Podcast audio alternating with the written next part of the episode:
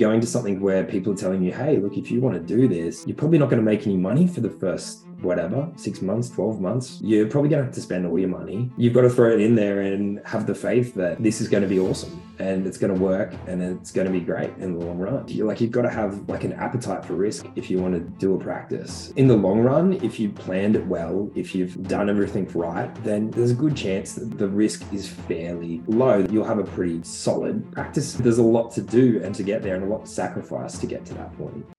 So on this second part of my interview with Dr. Matt Hedge, we talk about how maintaining a healthy work-life balance is essential for long-term success and well-being, prioritizing self-care such as exercise and personal time, and helps prevent burnout and improves overall productivity. We also talk about how Dr. Matt Hedges discusses the importance of focusing on things you enjoy and delegating tasks to others who love them. We also talk about the importance of ongoing learning and improvement in his aesthetic dentistry skills. So have a listen. CPD Junkie Dental Podcast is about connecting with passionate Australian dentists who are improving themselves and have attended various CPD courses. My aim is to find out for you the best CPD courses around and what they did to help get them to where they are today. So you can consider doing it and becoming the best dentist you can be quicker. So let's talk about that. What are some of the biggest challenges you faced when opening up your practice and how did you overcome it? Oh man, I guess early on is that risk of that fear of the unknown, because it's, you're going from something that's so safe, you're used to having X income that is going to be there all the time, and you're going to something where people are telling you, hey, look, if you want to do this, you're probably not going to make any money for the first, whatever, 6 months, 12 months, who knows, whatever. You're probably going to have to spend all your money, and you've got to throw it in there and have the faith that this is going to be awesome and it's going to work and it's going to be great in the long run, so I guess that risk, you've got to have an appetite for risk, I think, if you want to do a practice. And I think, in the long run, if you planned it well, if you've done everything right, then there's a good chance that the risk is fairly low, that you'll have a pretty solid practice, but there's a lot to do and to get there, and a lot to sacrifice to get to that point. So yeah, I think money is big, obviously, for a lot of people, and you've got to go from something that for most people starting a practice, you've been working for many years for other people, so you've built up money. You're used to having whatever you want, or the nice things, or being able to fly business class or whatever you want to do, and then you're hey, you probably should be eating chicken and rice right now. I spent all my money on this practice. I initially came into it going, sweet, the bank will pay for everything, I'll have this big loan, but it's cool, I'll keep my cash, and spent all my money that I'd saved for years on, and I have very little money right now. To be honest, I've just thrown all my money into this, and so that's a big risk for a lot of people, probably aren't comfortable to do. And as a single man, it's I can do that, but if you've got a family and kids, maybe it's a scary thing for you to not be able to have this nice income to do that. And are you willing to sacrifice? Is your family willing to sacrifice for the long-term gain of having something that could be really, excellent for your career, financially beneficial and whatnot? Yeah. So basically, if I'm, I don't want to put words into your mouth, but I'm hearing basically there's a lot of planning involved, right? And there's a lot of lead time. You got to start saving up for it, to determine, because it may not be, as you mentioned, the bank's not going to finance all of it, and you're going to have to put additional money out of your own money into it to get the job or the goal that you want achieved. Mm. Yeah. How do you go about building your team? You mentioned culture a little bit there. So how do you go about building your team, and what kind of qualities do you look for when you hire new people? Yeah. And that's a great question, because I think it is probably one of the make or breaks of clinic. If you have a great team who are supportive, who work well together, and they're great, you are blessed and you're going to have a much smoother time. I think if you don't have a supportive staff, it's really, really hard. I'm really, really, really lucky with the team that have come on board with me at Helix, because my nurse who I've worked with for years, she's come on board with me, and she's working, she's like practice manager for all things clinical. So she's clinical practice manager, and Sage, who I worked with at Oasis years ago, funnily enough, I did his Invisalign and he was applying for jobs, and I see he had resumes, and I was like, dude, do you want a job? And he's like, yeah. And I was like, all right, cool. So he started, then I got him a job at Oasis, and he worked there for whatever period of time, but he left, and then he approached me and said, hey, I want a managerial role. And I said, oh, this is awkward. I've already given it to Gabby, but what if I split the role and you do your admin practice manager and she's clinical practice manager? And it was the best thing I ever did. Like, a lot of people would say, oh, you can't do that. You can't afford to pay two people this wage and da-da-da.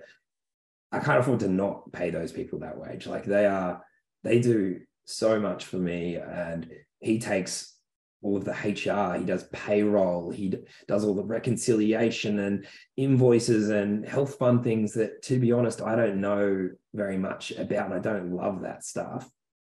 And she runs all things clinical. So she makes sure, like, you know, anything to do with, you know, infection control, sterile, staff, you know, equipment, materials, ordering, all of that. So she just manages that. He manages their part. And so the split has been excellent, and had another couple of people just reach out because they saw, you know, what I was doing and say, hey, look, we're looking for work. And they've been really great. So the team is really, really good. Really good. Yeah. Because a lot of, we've had people come on in the past, but they've talked about, oh, they actually considered doing an MBA just so they could kind of understand the finance side of things before kind of opening up their own practice. But, you know, it's really, really, there's a lot to it. And I've said this to a number of people who've reached out to me and said, hey, look, I've seen you just kind of do your practice. Like, where do I start? And that's it. There is so much to it that you don't know, because majority of us are not businessmen. We don't have a bachelor of business, or we don't even understand like how a business works, or, you know, that sort of stuff. I definitely don't, /didn't. So I went and did NOV's course and the practice ownership and buying course in Brisbane. And that's my, like, 100%. If you're considering it, you have to do the course. There's no option. You have to do it. I get no kickbacks from that. It's just purely because I went to it. And if I didn't do that, the amount of things that I would have done wrong, or, you know, things that would have cost me, the course pays for itself like 1 billion times over. Like, I got my contacts from that. I got my lawyers from that. I got my accountants from that course, plus numerous other contacts for finance and things like that as well, just from meeting people at that course and going through and kind of understanding some of the concepts of, you know, of money in and out from a business and staffing things. And so for whatever it is, a day or 2 days or something, it's an essential one, I think. Yeah, no, that's fair enough. Yeah, because I guess to your point, when I've talked to other people in the past as well, they've also talked about how, you know, you could do it. You're at your own pace. Like, you could spend the time yourself to go and learn all this stuff. But if you're trying to move at a quick pace, do you spend the 10 years it takes to kind of get there? Or do you spend, you know, the 3 years and you borrow someone else's 3 years to kind of help build that picture up? Quicker. Do you mean as far as learning, you know, what you need to do to run a business? Or? Yeah. Yeah. I think, yeah, I don't know, like, about, you know, degrees and things. Like, if you're going to do a business degree, like, I'm sure you learn a lot of concepts, but you'd waste so much time. That's what I'm saying. Yeah. You just waste so much time learning non-relevant things when there's such a specific niche industry and dentistry that you need to learn about. And I just don't think you can learn that just by Googling stuff or by going to a generic thing. I think you need dental specific people you know, and I'm pretty big on that, that like all of my team, as far as like accountants and lawyers and all the people, are very dental specific. They've got a lot of, you know, dental history and knowledge. So, you know, a regular accountant just might not understand the, you know, the intricacies of how, you know, how different levels of trusts work for a dental practice, or something like that. And, you know, I think it's, you have to just take advice from the professionals. And I was guided, you know, I definitely took a big blind leap of faith to do the practice because I did it quick. I think I did it very, you know, it moved very fast, you know, yeah, we got it going. But I was, after doing NOV's course, I had the people that I needed, who I was like, okay, if you trust these people and I trust you, I trust them, and they, you know, they're good, sweet, let's do it. So I'd be like, what do I need to do? Tell me, you know, what my next step is from here. And I would follow the leaders, basically, you know, and this guidance of this team or network of, you know, lawyers, accountants, financial advisors, you know, people from banks, NOV himself, and a lot of people that helped me out along the way, because it's an absolute, you know, it's mind-boggling how much there is to do. It's, and, you know, you end up with this list and you're like, this is astronomical. Like, how am I going to get through this? And you do, but it's just, it's a lot. And without those people to ask the questions, I don't know if I would have been able to do it. So, yeah. So, I mean, you're in your early days, and one of the hardest things is about marketing your practice and attracting new patients. Yeah. So do you have any tips on that, or? Yeah. I think it's a big topic that we could talk for so long on, and something that I'm quite passionate about, because to be honest, a lot of my career, a lot of my work has come from, you know, social media, which, you know, is crazy, because it's, you know, it's free except for your time. You know, your resource you're paying is time to do it. But, you know, it's done heaps for me. And I think the combination of, you know, having good word of mouth is, you're never going to be able to replace that. That's awesome. And that needs to be there. But, you know, showing people, you know, your practice and that you're proud of it and what you can do is just awesome. And that comes back to taking photos. If you don't take photos, you got nothing to show people. And as soon as I started taking photos, then people were booking in saying, hey, I want that thing that I saw on your Instagram page. And the more you do that, the more you build it up. And so for us, like, you know, at the moment I'm running the Instagram page myself, which hurts my brain, and I'm really trying to outsource it at the moment, but I'm also very like particular. So it's really hard to let go of, but, you know, posting those things every time I post, like, you're getting rewarded for it. You always get someone who comes in and says, oh, I saw that post, I want to do this, or replies to a story and says, hey, oh, I forgot to, I've been meaning to message you. I saw your story and I messaged you. It just always works, but it's always hard in the start because you've got a small, you know, audience, you don't have much to engage with and you feel like it's worthless, but it's a long game that you've just got to chip away at. So, but I think that's where it comes to networking, and being involved in your community, as well. Like, if you're someone who, you know, never goes and talks to anybody or goes to anything, doesn't do any social stuff ever, then you're going to find it a lot harder to get that word of mouth and get that social credibility, when you don't have any kind of support or followers. But once you kind of build that up and you go out and you talk to people and you meet people, you might sponsor some events, you might help out at the local football club or volunteer your time for this, and people go, what do you do? And you go, I've got a practice down the road. And then next thing, you've got this family and their kids, and they'll refer somebody else. It just builds on top of each other. But I think a lot of that comes down to being able to like connect with people and talk to people and build that up, because, you know, social media is not gonna, you're not gonna have thousands of followers overnight. You know, you've got to build that up, and it starts with the people in your immediate circle, you know, the friends, your family, your friends of friends, your parents' friends, you know, this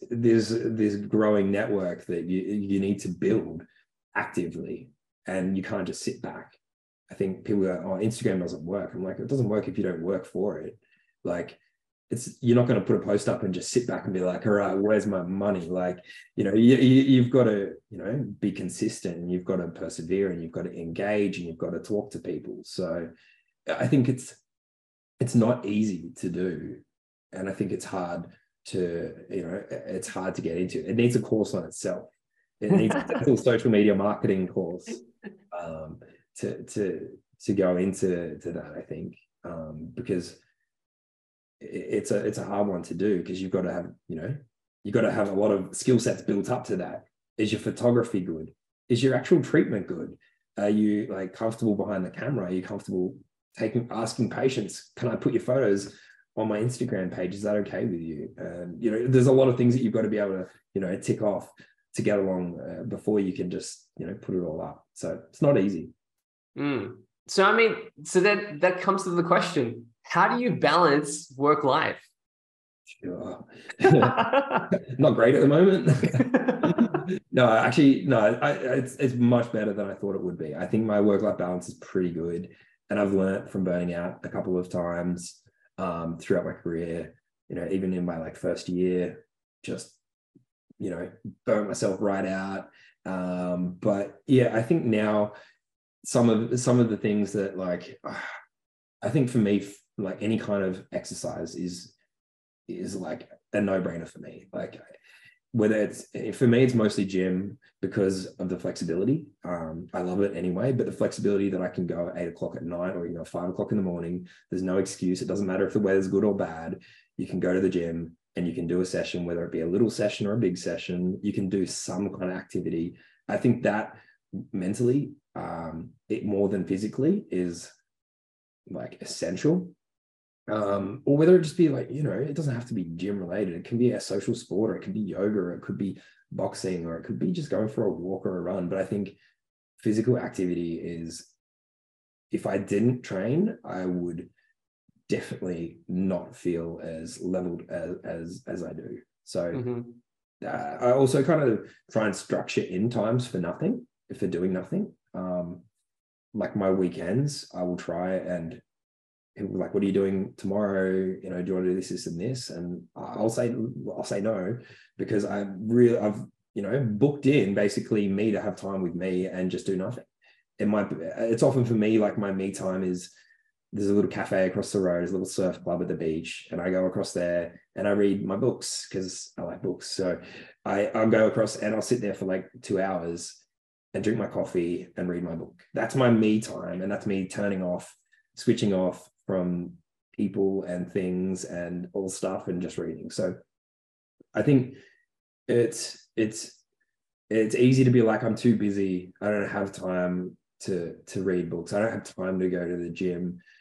But I think personally is that you can't afford to not do that sort of stuff. Like you've got to book it in just like you would book in going to your doctor. You've got to book it in like, they say, okay, Wednesdays and Fridays, I'm going to go do yoga. It's a non-negotiable. I will be there. I will do that regardless if I'm tired or if I had a shit day at work or whatever. Those things for me are like the non-negotiables that I think for a long career, if you want to be healthy mentally and physically, it's just essential to do. So, and I don't think times are a good excuse, because if you work yourself out, what good are you going to be if you're burnt out or you're less efficient because you're too tired? So I think anyone should try. And it's easy to say when I don't have a family and kids, because I know that makes it difficult, but even just to fit in a 30-minute something somewhere for someone would make a big difference, or finding an activity that can involve the kids, or you can take them or go for a walk or something like that. So, yeah, that's kind of my balance. Yeah. As far as, you know, how I keep things level, and I make just got to book it in and don't make an excuse for it. Make an appointment for yourself. Yeah. It's something that I think a lot of people forget about. And then it takes you to burn out before you realize that, hey, crap, I actually haven't been taking care of myself. And I've cut all these things that I enjoy doing out of my life because I'm too busy with work, or I'm too tired. And I think we're all guilty of it. Like, you know, I'll be like, man, I couldn't be bothered to go like to this person's dinner. I'm just like so tired after a big day, or I've had a crap day. Sometimes you just got to make yourself go, and you always have fun. So yeah. So then what would you say your ideal week might look like? Well, because it's a new practice, it's a little bit different than normal, but it's surprisingly been really busy, which is wonderful. But a normal day in general for me would probably be, there'd usually be a couple of cosmetic or Invisalign consults in there. So I do spend a lot of my day talking, because I liked it. I like chatting to people, so it's cool. Usually there'll be like, you know, there'll be like maybe like an Invisalign fit, a couple of new patients or existing patient cleans and things like that. Because I don't have a OHT or a hygienist at this point. So, and I didn't at Oasis either. So I'm used to doing all my own cleans. Going forward, I'd like to put on an OHT for that, but I'm fine with it for now. And quite often, I would say like probably like three days out of five, I might be doing some form of cosmetic work as well in there. Like, and they're usually big appointments, so they'll take up like half the day usually. Like if I'm doing a bonding or a veneer preps or whatever, anything like that, that'll be like either a full morning or a full afternoon. So that takes up a good chunk of the week there as well. Same with like Invisalign finishes, you know, debanding everything, putting the wires on, doing all the polishing, doing a little bit of Invisalign, you know, post Invisalign bonding, that sort of stuff. So they're usually bigger appointments. And that was what I was, you know, when I was at Oasis, when I was, you know, in a consistent, steady flow, that was what a normal week would look like. There'd be, you know, a number of bigger, longer appointments and some more scattered consults and checkups and cleans and new patients and things. A little bit of fillings. I've done 2 root canals in the past few years, and both of them were in the past month at the new practice. And that's probably it. I'll probably leave it at that. So yeah, I really kind of niched down in the past few years, you know, just did a little bit less of the other things and a little bit more of what I liked. And when I was at Oasis, we had other people that were good at root canal or extractions and things. So why not let them do the stuff that they love? Because I don't love that stuff, and I'll do the stuff that they love. So that, you know, we had a good, you know, thing like that. And so that's cool. So that's what I'm like, you know, rebuilding back at Helix now, where I've got guys that are going to come in for the wisdom teeth or, you know, surgery implants and things, and, you know, going forward, root canals and things like that. And so I can just focus on doing the stuff that I enjoy and that I'm good at, because, you know, at the end of the day, you know, you can either be, you know, all right at a lot of things, but I'd prefer to just do the stuff that I really focus on and that I enjoy. So stick in my lane, I think. And I mean, whilst we're on this, what would you say success looks like for you yourself in the future?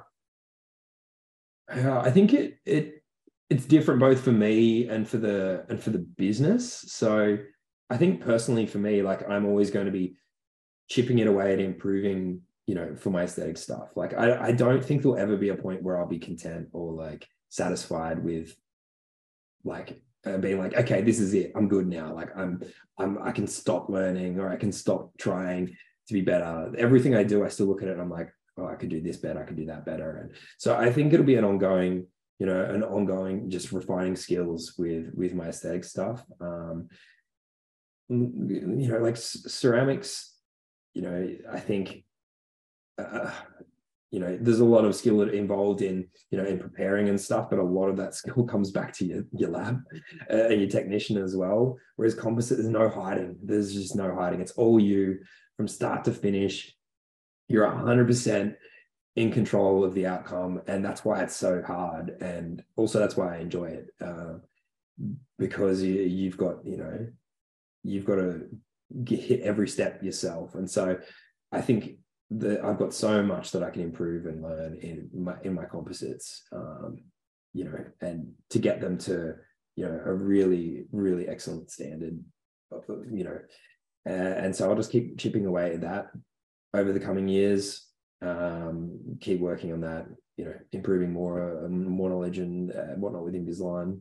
And as a business, I kind of want to put a lot of training and effort into my team. So like, I want the associates to be like the superstars of the clinic. Like, I don't really want the clinic to be about me. I don't want to be like, hey, this is Matt Hedge's clinic and his team. Like, I want them to be the, you know, the superstars.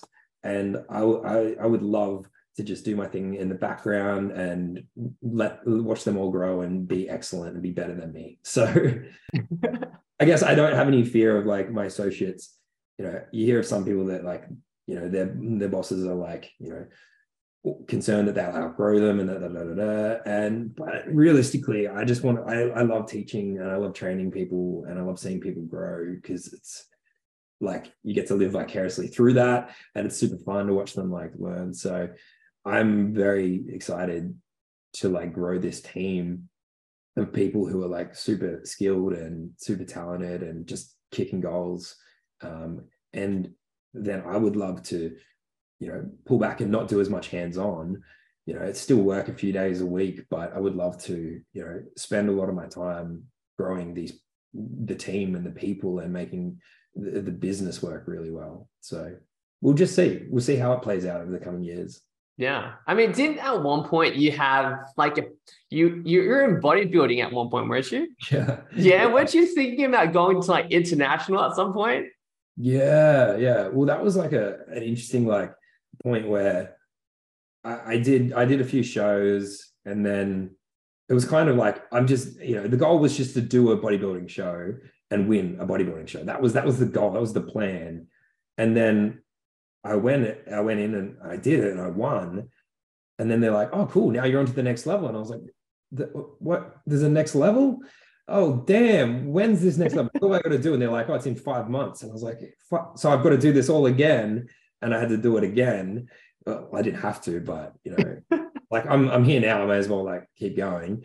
And so then I went in that and won that. And then, so that was pretty crazy. And then, so that took me to like the next level where I got like a professional level and got a pro card for it. And so then I had to compete again, and it just kind of, yeah, it just kept going. So I got to the point like of doing that was where it's like, wow, I've got to make a decision here. I can't like balance doing both of these things at 100%. I don't have 200% to give.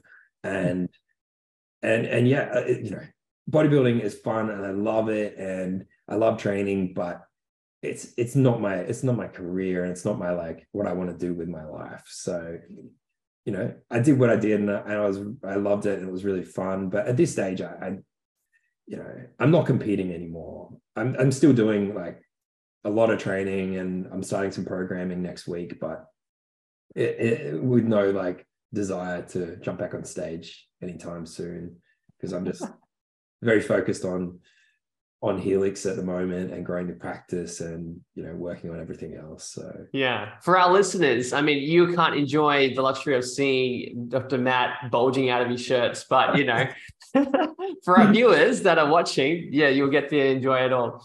I mean, I love the fact that you're talking about this mentoring and building, because you have, do you do some sort of teaching and mentoring at boxings and girls boxing at some point?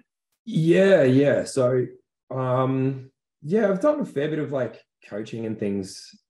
I don't know. I enjoy training. I enjoy teaching people. And so when I moved to the Gold Coast, and before that I was coaching football. So even during uni, I was coaching junior rugby sides. And then afterwards I've been helped coach a few rugby league sides. And then I was doing helping out with some coaching of like a girls, like kind of like a girls empowerment boxing sort of thing for teenage girls to kind of like, you know, just improve their like self-value and discipline and all that sort of stuff. So it was really cool. So yeah. Do you see a reoccurring theme here? Of the people that you're training, yeah. I'm talking about like a lot of them might come in, you know, not where they want to be. But when you're trying to train them, do you see that there might be pushback or stuff like that along the way? And then it's just about reframing the mindset. I don't know. I'm just putting words in your mouth now. No, big time. I think like everyone who's being, trained or coming to learn has got some kind of, they've got something that they've got to kind of step over, some hurdle to overcome to get to their destination, really. And so always, when it's like kids in football, it's like, they've got all these attitudes and they've got what they want to do and what they want to think. And it's always a lot of fun trying to deal with their crazy personalities, which is good fun. But, and the girls come in with a lot of some of them would come in with self-esteem issues, or they've got family problems, or they've got, a combination of different things going on. But I think when you've got a goal like that, whether it be boxing, or whether it be a career-based goal or a specific learning goal, it's a really good thing to give you some kind of direction and to kind of overcome personal stuff as well. So I think having that direction and not having that focus on the negative or the problems that people that makes a big difference for people just driving forward. And I don't think it matters what you what you're learning or what you're doing, as long as you're passionate about it and you enjoy it, and then it makes a big difference. This passion to teach, your enjoyment in seeing other people grow, do you think it stems from somewhere? Because I can really hear the passion in your voice when you talk about it and when you talk. Yeah, I don't know. I mean, I guess I had some pretty great mentors and things growing up from from as a kid, as far as even martial arts and kickboxing and things like that I did. I had some really great mentors that were really good instructors and really good teachers in general, from there, that I think I learned a lot about what it takes to achieve something, anything, whatever, your goal. And so I think they instilled a lot of hard work from an early age, and not just assuming that the world's going to give you and give you what you want. You've got to go out and really drive for it and hustle. So I think if you're taught by great people, it also helps to teach you to become a great teacher as well. Right. Well, that's a great lead up to the next question, which is, do you have any wise words for the budding young dentist? And, what do you think are some of the key skills and attributes that they should, focus on developing?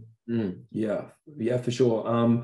I think, as we were mentioning before, I think taking care of your physical and mental health is so important for young new grads, and everyone really. But I think particularly when you come out of uni and you're I've got to commit all my time and energy into work and nothing else, and people cut all that other stuff out, and they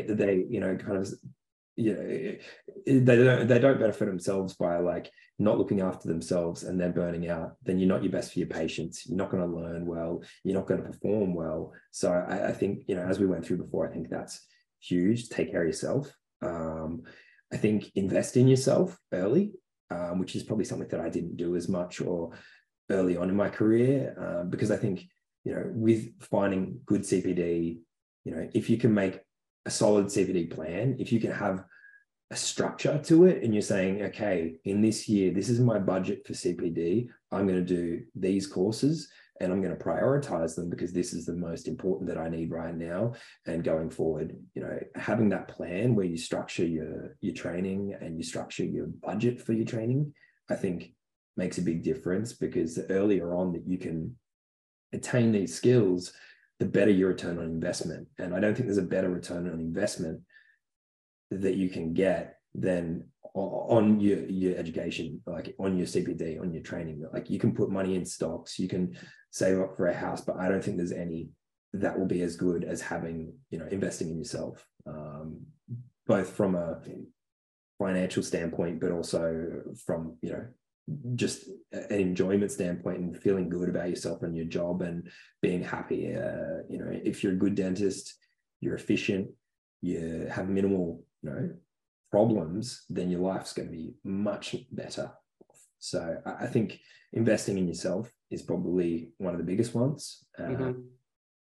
Networking, I think it's really easy as a dentist to get isolated and just be kind of, keep to yourself and whatnot. But I think, every time you you create a network or you meet a new person through dentistry or outside of dentistry, it opens up so many doors and so many avenues, and so many of my life opportunities have come just from random things, random friendships, random people I've met somewhere and they've come across a thing. I had coffee yesterday with one of my childhood friend's brothers, and he's a PR agent, and I think it was last year or the year before, he was doing PR with extra sugar-free gum, and they were looking for a dentist to work with. And he's like, I know a guy. And, I'd met him a couple of times and we'd chatted and stuff, but not nothing too crazy. It was just that my other friend's friend that I'd met him. And so, yeah, I got offered that gig straight away. And it was just a matter of just knowing the right people. So they're always it's not what you know, it's who you know. And it's so true. The more people that you know, and the more people that you've, made friends with, I think it just opens up a lot of opportunity, long term for, whether as a person, as a dentist, or as a business owner, it makes a big difference. I think the last point would be, we talk and we go through so much detail and so many specifics of things, but I think sometimes we just forget to kind of enjoy the whole process, step back a little bit and be hey, this is our job. And we're doing so hard, we're doing so much to be the best at our job, but don't forget to actually enjoy it, because, through the progress of it, you can stress yourself out the whole way, but don't forget there's good parts of it. And it's it can be really fun. It can be really rewarding. And we're really lucky to have a job that is, that is so good and, allows us to live the lifestyles that we like, work the hours that we like, do the treatments that we like, and help people. So I think stepping back sometimes and just being hey, this is pretty cool. I've got a pretty cool job. I'm pretty lucky. And just being a little bit grateful for that, I think, is something to keep in mind. Mm. And, when you were talking about the sugar-free gum thing, I was actually going to ask you about, that's where I heard you give really good dental dating advice. Something about, bad breath, the Aussie romance killer. Oh, my God. That was funny. Yeah. I can't remember it, but yeah, it was all a bit of fun. Hey, it was a cool experience. It was really fun. It was the first time that I'd done a lot of speaking on camera. So I was super nervous. And not only having to speak on camera, but having to talk and move in things, and they'd be do this, add a bit more pizzazz to it, and I'm dude. And this is all dancing at that point. This is me at the end of the day at work too. This is I've just finished a full day at work, and then the camera crew comes and we film to 9 o'clock, 10 o'clock at night or something as well. So it wasn't it was pretty hard, but it was really cool. It was really fun. And I think it was just cool to practice, being on camera, being able to talk, because I had to do not only the filming stuff, but I had to do a couple of radio interviews, and I had to do it was COVID at the time. So I think it was Sunrise or The Morning Show or something. And I had to do an interview this over. And so that was super nerve wracking because I was oh my gosh, I'm going to be on TV and I could totally screw this up. So it was fun. It was cool. Just a cool experience. I'm so down for that sort of stuff. And you're hey, that's kind of cool. That's fun. Not every day you get an opportunity to do something out of the ordinary like it. So it was cool. Yeah. So, Dr. Matt Hedge, there's so many more questions I want to ask you, but I want to thank you for coming on today. If you could let the people know how they can find you or. Yeah, awesome. Instagram, you can find me on Dr.MattHedge, or the practice is Helix Dental GC. Facebook, if people want to reach out, shoot me a message. I'm on there as well. Happy to chat or take questions if people have specifics about things or practice ownership, where I can help and where I can guide people into the people that, can give them, the advice that they need. Feel free to shoot out and reach me a message. But thank you so much for your time. Thanks for having me on. It's a lot of fun. So for our viewers, if you like this episode, drop a comment below on your favorite part, but don't forget to like and subscribe, and we'll see you in the next episode of CPD Junkie Podcast. Thank you.